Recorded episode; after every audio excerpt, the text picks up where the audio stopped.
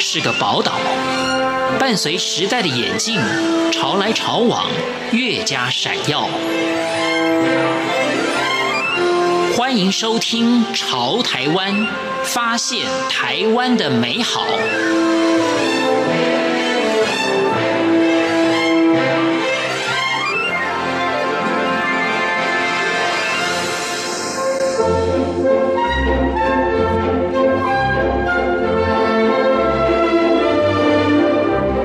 各位听众朋友，您好，欢迎收听《潮台湾》，我是赵伟成。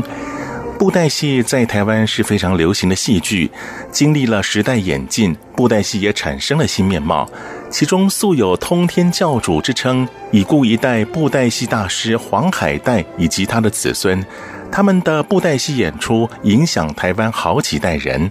每个故事、每个角色更引领时代潮流。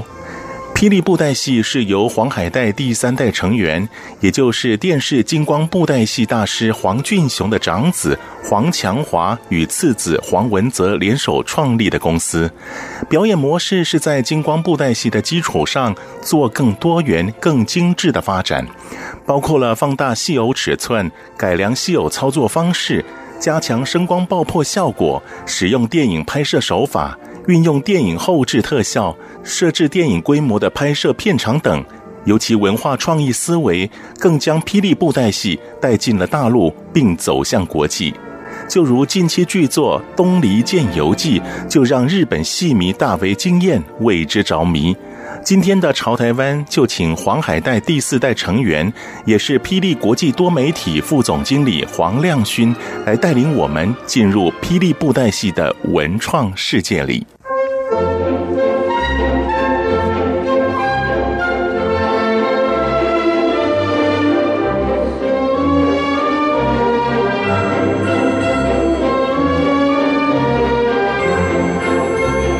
布袋戏在近代台湾的流传过程中，国宝级大师黄海岱一直是标志性人物，他所培养的徒子徒孙更是遍布全台，因此有“通天教主”的称号。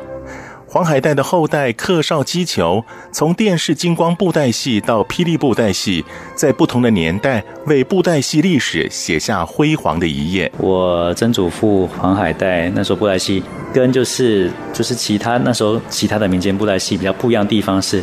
他那时候主要是演叫所谓的剑侠戏。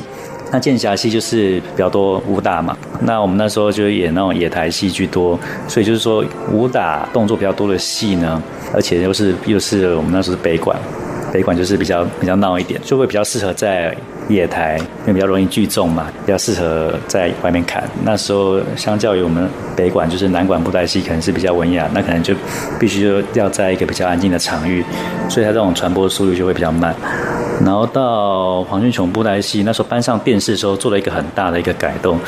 把我们那那时候的现场演奏乐团就是其实给取消掉了。就是他那时候是变成就放当时的流行音乐，因为其实电视电台那时候是 live，然后要控现场，就是那些场景的转换啊，还有那么多超时，然后同时又要控现场的乐团的话，其实会来不及，就是就是直接放放录音带。那也因为就是可能也放录音带，所以就是说整个。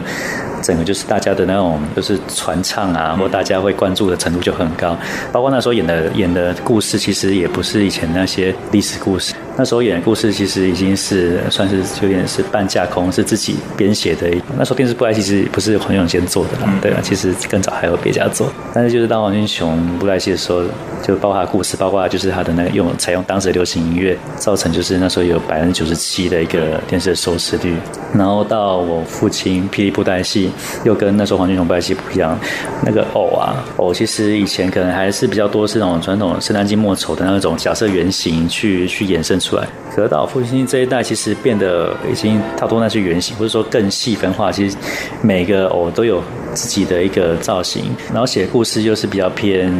英雄主义。到我父亲这一代，布袋戏其实比较是就是比较英雄化啦。啊，英雄化其实对应那时候可能是八零年代，毕竟是八零八零年代创业的，可能就刚刚解严嘛，很多中小台湾就经济起飞嘛，中小企业主嘛，那其实每个中小企业主都是英雄啊，所以他们看。这样子的故事会特别有感。霹雳布袋戏是一九八零年代在台湾新发展出来的电视布袋戏，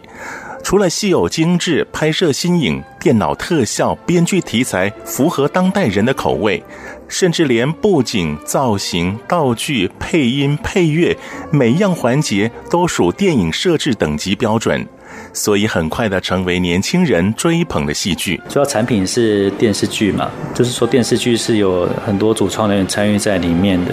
从剧本到配音到操偶，到甚至后面所有的环节，基本上就是每个人就是一个专场。虽然出身布袋戏世家，但是黄亮勋学的并不是戏剧，更不是电影，他是毕业于台大生化科技系。也因为如此，黄亮勋的想法总是跳脱既有框架，不时出现新创意。妹妹黄正佳是霹雳布袋戏品牌总监，她以文创运营为导向，让布袋戏不仅仅是舞台上的戏偶，更是拥抱群众、走向生活的创新商品。兄妹齐心，将霹雳布袋戏的开展更为多角化。我的话，主要就负责大陆的。运营跟那个台湾这边的话，主要就是负责整个制作面的事情、生产面的事情嘛。那其实有投入，我们这一代有投入在我们公司，就是这样。我跟我亲妹嘛，对啊，那我妹妹主要在台湾这边做就是品牌运营。就除了我们自己拍成电视剧以外啊，电视剧属于制作的环节，我们制作环节就是。所有的环节基本上都是公司 in house，这跟很多的影视做公司很不一样的地方。就影视公司大部分都会把每个环节去，可能就是 part time 的，或是专案式的找人进来，或是发包出去。我们是整个一条龙自己的，就是说我们当然有自己的行销部门，行销部门就是办线上线下活动，做就是呃网络上比如社群的运营的，然后我们有实体的社群霹雳会，还有自己的发行渠道。就是影片会去做发行，然后我们也有自己的实体的，就是衍生品的专卖店。意思就是说，我们有做很多自己的衍生品，但也会去授权给别人做。品项的话，其实各食衣住行都有。那但也有做很多游戏嘛，从以前单机版到网游，到现在手游，从以前页游也都有。那还有就是我们有自己的电视台，反正就是整个。泛娱乐产业，我们其实可以应该都有布局。一出戏有好的收视率，代表摄制戏组的努力获得肯定；一出戏有众多粉丝追捧，则表示戏剧的影响力更深入人心。而这些现象在霹雳布袋戏全然涌现。在两岸海外都有热情粉丝疯狂的支持。看过霹雳布袋戏的人，就是三百万人应该跑不掉。台湾三百万人跑不掉。对啊，那持续有在关注布袋戏，大概十万人，就是一直会看最新的，就每周发行的两个小时的布袋戏。大陆一直有在看的，大概有五十万人左右吧。我们的后台数据，大概有在看的，大概是就是大概五十万人，还是一个很有成长空间的一个一个市场。这些霹雳迷忠实粉丝不但按时收看，更以实际行动支持剧中人物。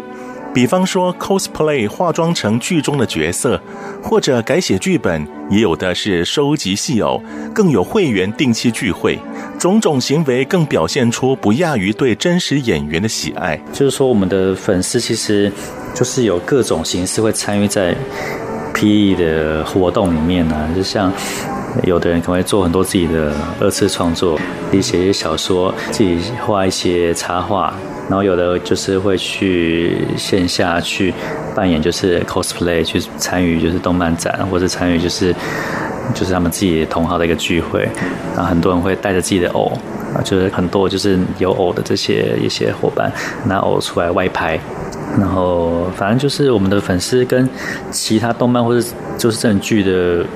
剧的粉丝，其他偶像的粉丝很不一样，就是说我们有很多事情可以做，就他的社交性很强，他的粉丝跟粉丝之间，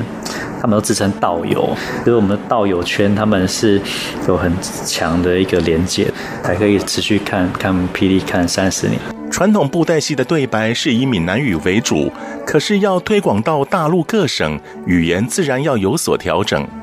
霹雳布袋戏配上普通话，不但没有任何违和感，更吸引不少零零后的少年族群。布袋戏是讲闽南语嘛，主要讲闽南语，然后觉得哎，好像卖去福建可能是顺理成章，应该是比较多人可以接受。但其实大陆吧，其实对布袋戏是没有感情的，就是说他们从小到大布袋戏是不不曾出现他们世世界，所以就是说布袋戏对他们来讲是一个全新的一个东西，而且比较像是要偏动漫那种形式。基本上回大陆做，其实还是会以就是普通话为主。现在也经营了三四年，就是粉丝大概就经营到大概五十万左右。同样的，改以日语配音，全新的故事素材，霹雳布袋戏新戏一上档就征服东洋。跟日本人合作，就决定就是说要从头开始写，就是 for for 那个当地市场就是能够接受的剧。我们要打的日本市场呢，就直接就是请编剧就写日本市场喜欢的故事。而且一开始就用日本日日文去写，然后事后也用日文配音，那确实就是反应很好，就《东丽剑游记》啦。与日本合作的剧集成功的打响名号，从中也领会到市场区隔将会是霹雳布袋戏往后策划的方向。做《东丽剑游记》比较成功，因为它算是比较没有这么大的改动，就是说霹雳主要是二十五到三十四岁人看嘛，那《东丽剑游记》可能就是十八到二十五岁的人看，又有那种。就是日本的动漫大师的须原老师的一个加持，所以基本上在在很多很多做新的事情有很多变音嘛，至少在剧本这一块的变音算是比较稳定下来，确定没有问题。然后剩下就是在制作环节这一块，就是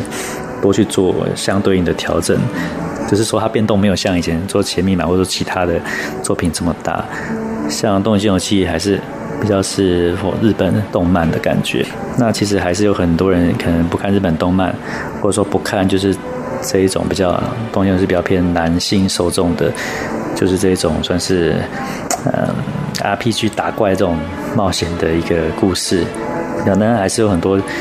呃同龄层可能就有很多女性受众是比较看，比如说校园啊，或比较生活化，或是都会，或是比较偏爱情的。题材的故事嘛，这些其实都是我们未来可能会去尝试的。霹雳布袋戏因跨界创时代，开辟出一条布袋戏的文创出路，但有感于流行的更迭难以预料，黄亮勋仍抱持兢兢业业的态度，参与各种动漫展，时时关注粉丝的反应，让霹雳布袋戏不断呈现新意，与时俱进的拓展新市场。参展，我们现在每年参。大概有十个左右，对，在大陆大概参十个左右的展了。但就是说，一直体会啦，就是就是我大陆现在喜欢的受众其实都是非常的年轻，跟台湾很不一样。他们就是说，我们目前在大陆主要的看的人是十八到二十五岁，台湾主要是二十五到三十四岁，或是更高。其实就是代表提醒我们一件事情啊，就是说。呃，我们其实还是要不断的做新的内容给年轻人看，这样台湾就是慢慢的粉丝都在老化嘛，新的人进，就是年轻人可能就是怎么讲，越来越难进来。然后大陆一样啊，就是看的人是在这个区段，那这些人会老啊，我还是要持续服务，就是这些新的十八岁以上的人啊。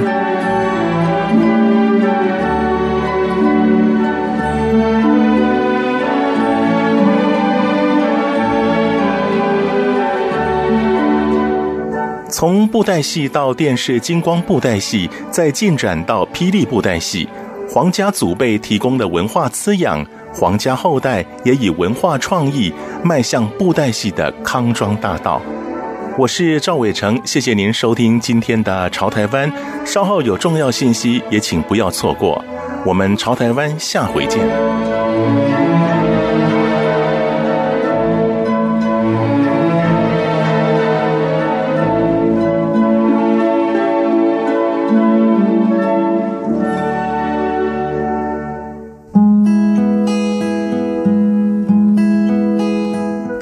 有奖征文活动开始喽！潮台湾自播出以来，您对哪一集的内容印象深刻呢？请以一百个字以内写下您对任一集潮台湾收听感想。七月十五号前寄到台湾台北市北安路五十五号潮台湾节目收，或是以电子邮件方式寄到 l i a m h r t i 点 o r g 点 t w，优选者就有机会获得台湾文创礼品。